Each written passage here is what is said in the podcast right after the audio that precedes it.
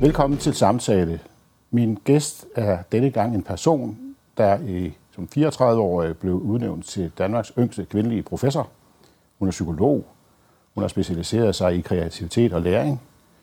Hun har holdt mange foredrag og holder det stadigvæk. Hun har været medforfatter på og forfatter af over 40 bøger. Og nu skifter hun fra Aalborg Universitet til rektor for Designskolen i Kolding. Velkommen til, Lene Sanggaard. Tak. Er det med vemod eller, og eller glæde, at du foretager det skifte her? Begge dele. Øhm, jeg har været ansat på Aalborg Universitet i 19 år, så øh, det er jo sådan lidt mit, øh, mit, mit faglige hjem. Mm-hmm. Så på den måde er jeg vedmodig, men, øh, men jeg glæder mig også meget til, til nye udfordringer. Øhm, og, ja. og satser jo på, at, at Designskolen i Kolding selvfølgelig skal samarbejde med Aalborg Universitet. Så. Ja, fordi Designskolen i Kolding er jo virkelig en slags mini-universitet, er det rigtigt? Jo, øh, Designskolen er, øh, som min forgænger øh, Elisabeth øh, Gerner kalder det, øh, verdens mindste universitet.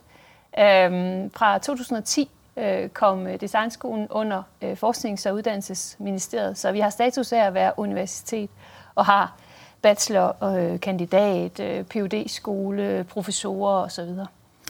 Er det for dig sådan et øh, kan vi sige, naturligt skridt, eller er det et stort spring? Mm, kan det være begge dele? jeg, jeg, jeg har altså jo beskæftiget mig med kreativitet øh, og egentlig også skrevet om design. Så på den måde er det, øh, er det meget naturligt. Men det er selvfølgelig et, øh, et stort spring øh, at skulle være den øverste øh, i en organisation og være den, som, øh, som sidder med, med ja. ansvar og, og kan træffe beslutninger. Ja. Og øh, hvis jeg siger OKI, så siger det dig noget. Hvad siger det dig? ja, det er en betegnelse for OKI-modellen, mm. som øh, jeg på et tidspunkt udviklede sammen med øh, to af mine kollegaer, som har været henholdsvis studerende og, og forskningsassistent hos mig. Øh, og det står for opfindsomhed, kreativitet og innovation. Mm-hmm. Og, og modellen er et forsøg på at få det styr på de her begreber, som jo er i familie med hinanden, og som tit bliver blandet rundt. Øh, og, øh, og så, øh, så prøver vi, øh, det er jo en artikel, vi skrev øh, i et tidsskrift, der hedder Erhvervspsykologi, så prøver vi at sige noget om, jamen hvis man nu er i en organisation, en virksomhed, øh, hvordan kan man så arbejde med opfindsomhed, hvordan kan man arbejde med kreativitet og, og innovation? Hvem har ansvar for hvad? Øh, hvad skal man sørge for, hvis man gerne vil have mere kreativitet? Øh, det er ikke nødvendigvis det samme som innovation for nu at tage et eksempel. Nej, øh, men, men hvordan altså, sondrer man, og så at sige, ja. kan, kan en person have alle tre ting i sig? Ja, det mener jeg bestemt. Mm. Altså, opfindsomhed, det er jo sådan, øh, det er jo også en bog, jeg skrev i 2014, øh, hvor, hvor jeg skriver, at øh, det at være opfindsom, det er noget, vi alle sammen er. Mm. Øh, og det er tit, når vi støder ind i en udfordring, øh, så øh, måske møder noget modstand, så går der faktisk nogle tanker i gang, som kan få os ind på nogle nye øh, baner, kan man sige. Mm. Så øh, opfindsomhed, det er sådan en, en, faktisk sådan en form for intelligent handling. Og øh, kreativitet, altså, det er så, når vi, hvis vi nu har fået en idé, øh, vi snublede over et eller andet, så kreativitet, det er så, når vi siger, skulle ikke prøve at gå med den? Er der nogen, der vil være med? Øh, skal vi sætte en deadline og sige, at vi vil gerne prøve at have færdiggjort det her, eller lavet en model, eller have tegnet en skitse om tre uger? Øh, og så får man skabt noget. Fordi vi skaber ikke nødvendigvis noget, bare når vi sådan går rundt og, og får idéer. Kreativitet kommer jo af latin, creare, og det betyder at skabe noget. Og innovation, det er så, når vi måske øh, får øh, nyttiggjort øh, den her øh, ting, vi har fået skabt, eller den organisation, vi har opfundet, hvad det nu måtte være, og hvor andre så begynder at sige, hey, sådan en vil vi også have. Øh, hvordan gjorde I det, og så videre. Hvordan opfatter du så design i forhold til opfindsomhed, kreativitet og innovation? Ja, det er jo sådan noget, jeg er ved at, at læse mig rigtig meget ind på. Mm. Øh, jeg skrev øh, for et par år siden et kapitel i en bog, hvor, hvor, jeg, hvor jeg øh, sammen med min gode kollega skriver, at vi skal gå fra design-tænkning til design, det var så på engelsk, doing, eller mm. gøren, handling. handling. Mm. Øh, og, øh, og, og design er jo sådan øh, først og fremmest en sådan æstetisk, sanselig måde at være i verden på. Designere, de øh, gør også det, at de faktisk skaber noget. de handler. Øhm, og, øh, og så er øh, design også hele tiden at tage brugernes perspektiv, eller borgerens mhm. perspektiv, mm-hmm. hvis det nu er i den offentlige sektor. Så det der med, altså, og for mig at se kreativitet, altså der, hvor vi kan tale om, jeg kalder det, i dag vil man nok sige bæredygtig kreativitet, eller øh, værdifuld øh, kreativitet, det er jo der, hvor man har fået skabt noget, som også giver mening for folk. Hvor man, mm. og, og det er en rigtig god idé, hvis man vil gøre det, at man også lytter til, øh, til de mennesker, det drejer sig om. Og det er det, designer er sindssygt dygtige til. Mm. Øh, og så det her med handlingsdimensionen, altså at designere de gør.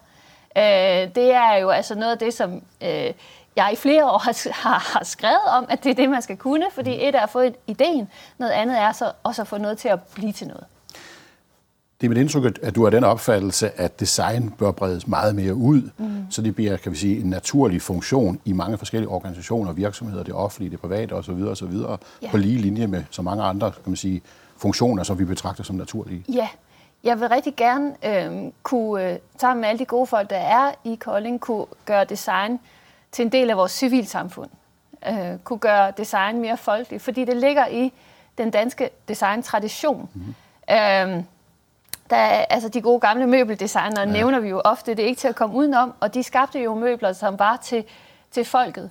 Øh, og der ligger sådan, og det gælder også altså i nordisk, øh, skandinavisk design, altså den her demokratiserende og lighedsskabende ambition. Øh, det er lidt stadigvæk sådan, at design for nogen godt kan opleves som noget, som er sådan øh, fortænkt, eller noget, nogen har patent på at, at være eller kunne, men jeg vil gerne derhen, hvor vi ser, at design det er sådan en måde at være i verden på, som er naturlig for en øh, socialrådgiver, eller en psykolog, eller en ingeniør. Altså, og, og så har vi selvfølgelig designerne, som er dem, som er eksperter på det, og, og som man kan få hjælp af. Ja. Du er faktisk øh, gået så vidt som til at sige, at det bedste design kan skabe et mere meningsfyldt liv. Ja. Hvordan ja. det? Jamen det er fordi, at mange af de ting, vi har udviklet, øh, hvis vi skal op på den helt store klinge i det vestlige samfund, øh, Øhm, altså vi har i mange år været sådan påvirket af den der med øh, progression og modernitet. Vi skal bare have mere, og det skal være nyt. Øh, og øh, meget af det, vi har fået skabt, er måske nok nyt, men det er ikke nødvendigvis godt for os. Så vi har, vi har, vi har brug for, øh, altså det, det designer de kan, det er, at de kan hjælpe os til at få skabt noget, som, som er bæredygtigt, og som giver mening. Øh, så, øh, så, så, så det er det, der, altså det, godt design skaber meningsfulde liv, gør livet lettere, gør livet smukkere. Øh, der er jo, øh, nu var jeg øh, på designskolen i fredags, hvor vi havde et, øh, et stort seminar, hvor, hvor nogle af vores studerende så præsenterer et arbejde, de har lavet, øh, noget der hedder SheWorks, som er et øh, projekt for øh, flygtninge og indvandrerkvinder øh, i Kolding, som, øh, hvor vi tager nogle tekstilrester, som vi næsten kan få smidt i hovedet i dag, fra de store virksomheder, og så skaber vi nogle nye og meningsfulde øh, produkter til, der var blandt andet til et hotel i Kolding. Øh, de her kvinder får et meningsfuldt liv. Øh, de øh, kan gå hen og have et, et arbejde. Øh, vi kan afhjælpe øh, den øh, udfordring, der er med tekstilaffald. Øh, der er rigtig meget øh, tøj, som aldrig nogensinde bliver øh, øh solgt, øh, som egentlig bare bliver smidt ud, lige så snart det bliver produceret. Mm.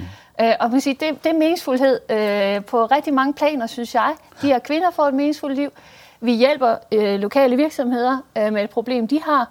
Øh, vi hjælper kommunen, øh, fordi at når borgerne har et meningsfuldt liv, så øh, bliver de mindre syge, og øh, så koster de mindre i kommunekassen osv. Og, og det er der, jeg gerne vil hen med, med design. Øh, så det bliver mere end, kan man sige sådan, i klassisk forstand, noget, der er smukt, men noget, der er smukt i sådan en virkelig genuin øh, forstand, hvor det gør menneskers liv bedre. Når du siger det der med, at vi ofte jager det nye, for det nye skyld næsten, ja. øh, siger du så dermed, at design kan være mere reflekteret, og jo for, for den sags skyld også inddrage mere sådan et retroperspektiv? Ja, ja det, det, det tror jeg faktisk ret meget på. Øhm, altså, det er jo... Øhm, man skal jo ikke fornærme nogen, men, men, men, men, men vi har nok meget været præget af, af sådan en ingeniøragtig tilgang til mange af de problemer, vi har i vores verden. En meget sådan rationalitetsagtig måde at være i verden på. Mm. Og det designere kan, og det designere tør, når de er gode, det er, at de går ind og siger, skulle prøve at lave noget, som mm, måske er mindre, men mere betydningsfuldt. Skal vi lave noget i nogle mere holdbare materialer? Øh, som vi ikke skal smide væk så hurtigt, som vi kan genbruge. Øh, skal vi øh, lave nogle produkter, nogle, øh, vi kalder det accessories på designskole, men det er jo, det er jo smykker selvfølgelig, men det er jo mm. også øh, medicinsk udstyr, som, øh, som, som hjælper borgerne. Øh, så det er ikke bare et spørgsmål om, hvad, hvad vi kan, men også, hvad bør vi gøre. Så, og det, det mener jeg faktisk, det, det ligger simpelthen i design. Øh, altså hvis jeg tænker Vener, som mm. jeg selvfølgelig har interesseret mig for som, som kreativitetsforsker også, han, øh, han byggede jo ikke bare, øh, skabte ikke bare møbler, som kunne en masse. Han skabte også møbler, som med en nænsomhed omkring materialet, øh, og med en, en, en kæmpe respekt for, for, for brugbarheden øh, og æstetikken. Ja. Øh, og det er det, designere kan, og det, det kan designer på rigtig mange områder af vores liv. Nu blev jeg nysgerrig på noget af det, du sagde. Du sagde, at design i medicinsk udstyr kan hjælpe mennesker. Ja. Hvordan ja. kan designet af medicinsk udstyr hjælpe mennesker? Jamen det kan, altså øh, øh, vi har for eksempel lavet et øh, projekt i, øh, i Aalborg, øh, som handler om øh, medicinhåndtering. Øh, Øh, og det er jo sådan, øh, nu er jeg jo ikke ekspert endnu, så jeg bliver, men, men det er sådan, at når vi får ordineret medicin og, og har medicin i vores, vores liv, så øh, øh har nogle af os, altså vi tager ikke de piller, vi bør, øh, vi glemmer øh, måske pillerne, øh, Øh, selve indpakningen er ikke specielt appellerende osv. Og der, der, kan, der kan designer være med til at lave øh, nogle måder at håndtere piller på, for eksempel i nogle, nogle øh, produkter, som, som gør, at, at øh, patienterne får taget den medicin, de skal tage, øh, som så er med til at give disse patienter et bedre liv, øh, og som sikrer, at øh, de ikke kommer tilbage på hospitalet og stadig fejler det, som medicinen kunne have kureret. Ja. Så på den måde kan, altså, er design meget mere end er det smukt. Det er også noget, der kan få os et sted hen, fordi når noget appellerer til os, også æstetisk, så vil vi gerne have det. Så vil vi gerne øh, være en del af det. Så design kan også påvirke vores adfærd? Ja, i den grad. Øh, det, øh, altså, der er jo en, en, en disciplin i design, som hedder adfærdsdesign. Øh, og og det, ja. det handler jo om, at, at, øh, at vi, øh, vi kan være med til at, at skabe nogle øh, organisationer, som øh, er meningsfulde, og vi kan være med til at ja, slå en streg, havde jeg sagt, mm. og, og angive en retning for, for adfærd. Hvordan bedømmer du vi danskere sådan kreativitetsmæssigt? Øh, har vi en fordel i forhold til mange andre lande, som, som vi skal konkurrere med? Er vi, er, vi, er vi lidt længere fremme, eller er der rigtig meget at nå endnu? øhm, jeg vil jo ønske, at jeg kunne sige, at der var et meget stort problem, som vi skal have ordnet med det samme. Øh, vi ligger ret godt i feltet. Øh, Danmark placerer sig højt, øh, når vi måler på altså det, vi så nogle gange kalder innovation, innovationsbarometre osv. Vi har nogle af grundforudsætningerne. Øh, det faktum, at vi øh, øh, investerer i øh, forskning øh, på relativt højt plan, det kunne man gøre mere af. Vi har en god infrastruktur, vi har velfungerende øh, skoler og uddannelsesinstitutioner, Øh, og vi har øh, flade hierarkier. Det er meget, det er meget betydningsfuldt for kreativitet, at medarbejderne kan komme til chefen og sige, jeg har fået en idé. Øh, at der ikke er så stor afstand. Øh, at vi er nogenlunde lige. Mm. Øh, det giver os en, en kæmpe fordel. Øh, vores civilsamfund øh, vores foreningsstruktur. Øh, det, at vi er aktive i mange sammenhænge, møder mennesker på kryds og tværs. Så altså ikke bare på arbejdet, men sådan set også, når vi har, har fri. Det har betydning for vores øh, kreative øh, kan man sige, kapacitet. Øh, men jeg tror, vi skal huske på, at det er ikke noget, der er givet. Altså, det er jo noget, som... Altså, de øh, grundvilkår, vi har, er jo noget, som, som fortidige generationer har arbejdet for at etablere. Øh, Øh, den frihed, vi har i vores samfund til at kunne udveksle, til at kunne kritisere, til at kunne diskutere, er jo, er jo ikke bare givet. Det er jo noget, man har kæmpet for. Så på den måde, så kan vi ikke bare hvile på laverbærene og sige, om vi er enormt kreative, og vi er det her lille land, hvor vi del, deler tingene på kryds og tværs, og mødes på kryds og tværs. Det er jo ikke givet, at det bliver ved med at være sådan. Så vi skal passe rigtig godt på vores kreativitet, og vi skal passe rigtig godt på vores daginstitutioner og vores skoler, vores uddannelsesinstitutioner, fordi det er der grundlaget bliver skabt for, at vi får øh, nogle selvstændigt tænkende øh, borgere, som kan tænke nyt. Ja. Som samfund, så er det ikke så mange år siden, vi ikke har talt om i Danmark, og måske også andre steder, at vi var på vej mod innovationssamfundet. Mm. Danmark som idéernes land. Mm. Mm. Og øh, Blandt andet har iværksætteren Lars Tvede jo skrevet i sin bog Det kreative samfund. Ja. Det vil sige, at altså, man kobler kreativitet og innovation ja. direkte med vores konkurrenceevne over ja. omverdenen. Ja, og det er jo rigtigt nok, altså Lars Tvedes bog, som jeg selvfølgelig læste, har jo den grundpointe, at han sammenligner jo meget med Schweiz, øh, hvor jeg, så vidt jeg ved, øh, han også bor, ja. eller hvordan nu er. Ja. Men, men vores, det schweiziske samfund jo har en meget decentral struktur, og det vil sige, at beslutninger er tæt på borgerne, øh, og det giver... Øh, det, som man med et moderne dansk ord kalder agilitet, det mm. giver en, en vis øh, dynamik og en bevægelighed ja. i et samfund. Og der ligner Danmark øh, Sverige, øh, ikke Sverige, absolut ikke Sverige, men, men, øh, men Schweiz. Øhm, og, øhm, og, og det er... Øhm, jeg sad og tænkte på, på Sverige, for det er nemlig ret interessant med Danmark og Sverige, fordi i, i, i Danmark har vi det her civilsamfund, som er meget, meget aktivt. Hvis man går til Sverige, så øh, er det en relation mellem øh, individet og staten. Øh, som, øh, som selvfølgelig kan nogle ting, men, øh, men, men, men det, at vi har den her sådan bevægelige sådan, øh, udveksling, som jeg kalder det, der ligner vi Schweiz, øh, og det kan give en kæmpe øh, fordel. Mm. Det har øh, stor betydning. Øh, innovation er ikke noget, man bare sådan lige kan købe øh, hen over natten. Det er jo noget, der bygges, bygges op, altså kapaciteten til det bygges op langsomt i hele samfundets øh, infrastruktur, uddannelse, investering i forskning, investering i velfærd i det hele taget, har betydning. Ja.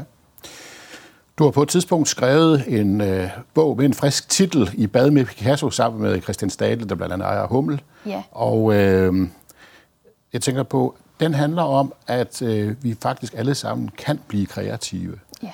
Men vi skal vel gøre noget for det, så, som du er inde på. Ja, altså bogen tager jo sit afsæt i noget af den forskning, jeg selv og andre har lavet, øh, hvor vi kan se, at der er ikke noget, der peger på, at, at der er nogen, der er mere kreativ end andre per se. Altså bortset fra, at hvis man øver sig, så bliver man bedre til det. Mm.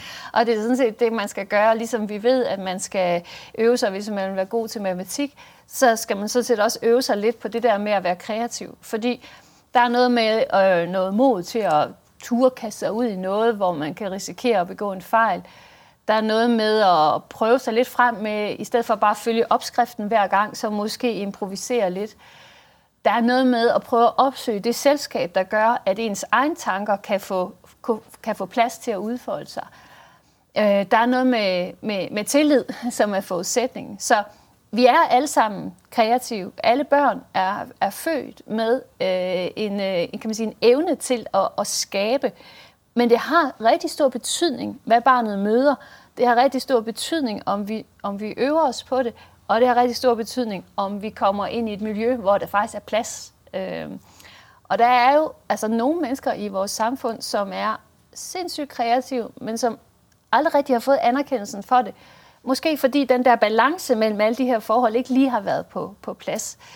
Altså i bogen citerer vi øh, blandt andet Claus Meier med Nordisk Mad og Noma, hvor han siger, at det er jo også et spørgsmål om held og timing. Øh, så det er jo ikke bare det der med, at jeg har en genial idé, og så vil samfundet per automatik acceptere den, fordi det vi kan se af dem, som vi så kalder kreative, og som er lykkes med at skabe noget, det vi kan se, de er gode til, det er selvfølgelig altså, at få idéer, men det er faktisk ikke det væsentligste. Det er lige så meget at kunne placere sig, sådan også nogle gange lidt strategisk. Og så det der med held og timing, hvor man kan sige, jamen, altså det var lige i min turban, at appelsinen faldt ned, men det kunne altså også godt have været i min nabos, ikke? Og, og det, den ydmyghed, øh, tror jeg er rigtig vigtig. Øhm, mm. Også når vi kigger på altså, vores børn og unge og præstationssamfund, eller hvad vi kalder det, perfekthedskultur. Ikke? Altså det der med, at man også forstår, det er jo ikke altid min egen skyld, hvis ikke jeg lykkes.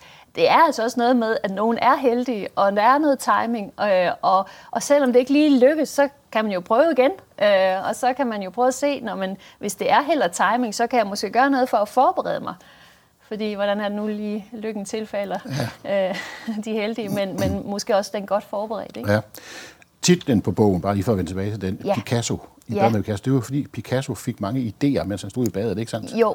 Og vi får mange idéer, mens vi gør nogle andre ting samtidig. Ja. Øhm. Så der er lige skridt, er det ikke der, fra idéerne, som du selv er inde på, til jo. og så at være kreativ jo. og innovativ? og det er det, som bogen handler om. Altså, øh, Picasso er kendt for at have sagt, at han fødte ideen om kubismen i et badekar. Og det bliver kaldt sådan, øh, med et fint ord inkubationsfasen mm. i den kreative proces, Og det er, øh, det er lidt forskelligt, hvordan vi hver især har det, men nogen fortæller, at de får gode idéer, når de løber en tur.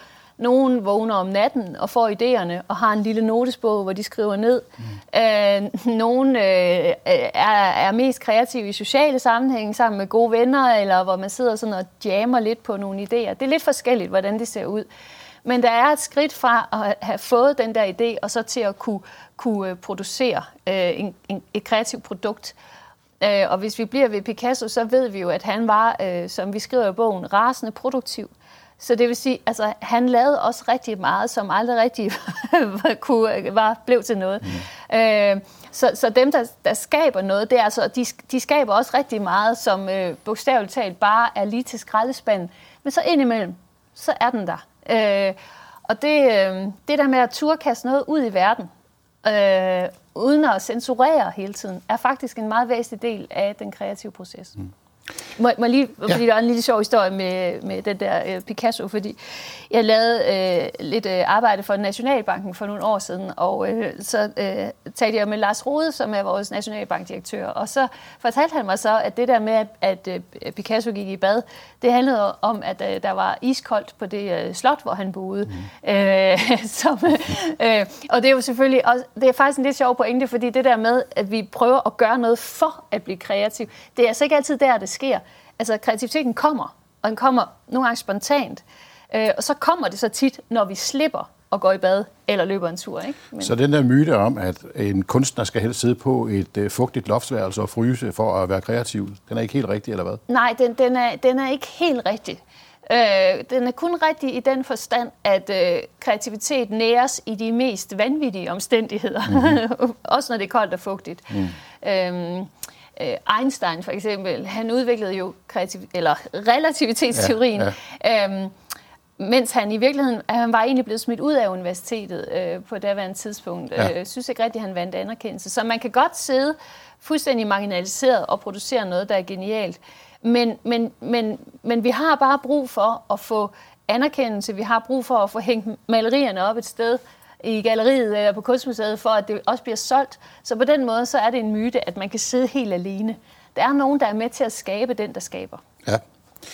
Vi skal lige nu vende også det spørgsmål, du også har beskæftiget dig meget med at gøre, nemlig læringsspørgsmålet. Ja. Og du har faktisk talt om øh, begrebet øh, læringsglemsel, ja. og at nu skal vi lade være med at måle alt hos børnene. Ja, ja præcis.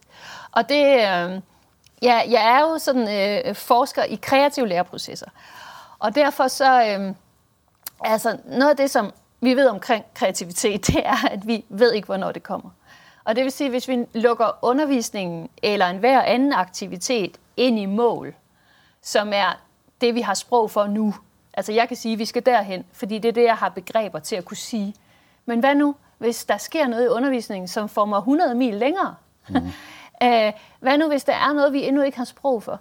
Så læringsglemsel handler om, at vi lærer øh, bedst, når vi har glemt, at vi er i gang med at lære.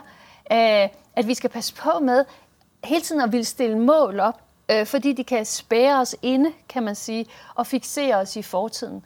Øh, vi skal ture have rum, hvor vi også skaber noget nyt, øh, som rækker langt ud over de mål, vi er i stand til at formulere, og som vi, og det er jo så det, der nogle gange er vanskeligt, først skal se bagefter. Altså, jeg har skrevet nogle steder, at kreativitet, det er den baglæns læsning af, hvordan noget kommer ind i verden. Mm. Øh, så det vil sige, vi kan, vi kan mærke det. Her er den. Øh, men vi kan ikke forudsige, hvornår det her det sker, men så kan vi læse tilbage og sige, gud ja, det var jo fordi, at vi... Så meget kreativitetsforskning består også i, at man går ud og opdager, hvor sker der noget, og så prøver vi at læse tilbage og forklare, jamen de der mennesker, hvordan søren kunne de skabe det der? Øh, det havde vi ikke regnet med, det er overraskende. Mm. Og opstillingen af de mange mål, det hindrer eller hæmmer kreativiteten? Ja, det kan det gøre. Det kan det gøre. Altså, øh, nogle gange er det fair nok at have et mål, fordi nogle gange så skal vi jo også bare kunne et eller andet, som mm. vi er klar over, at vi skal kunne. Ja. men, men når vi stræber efter det kreative, så bliver vi nødt til at have plads til det. Og min bog er jo inspireret af et, et meget stort arbejde, som jeg øh, lavede øh, for Undervisningsministeriet, hvor vi var ude at tale med omkring 400 lærere, og hvor de jo fortalte mig, at de oplevede, at, at når det bliver til målstyring, så forhindrer det dem øh, i øh, elevinddragelse og øh, mere spontan og varieret undervisning. Lene Tankgaard, tak for samtalen. Selv tak.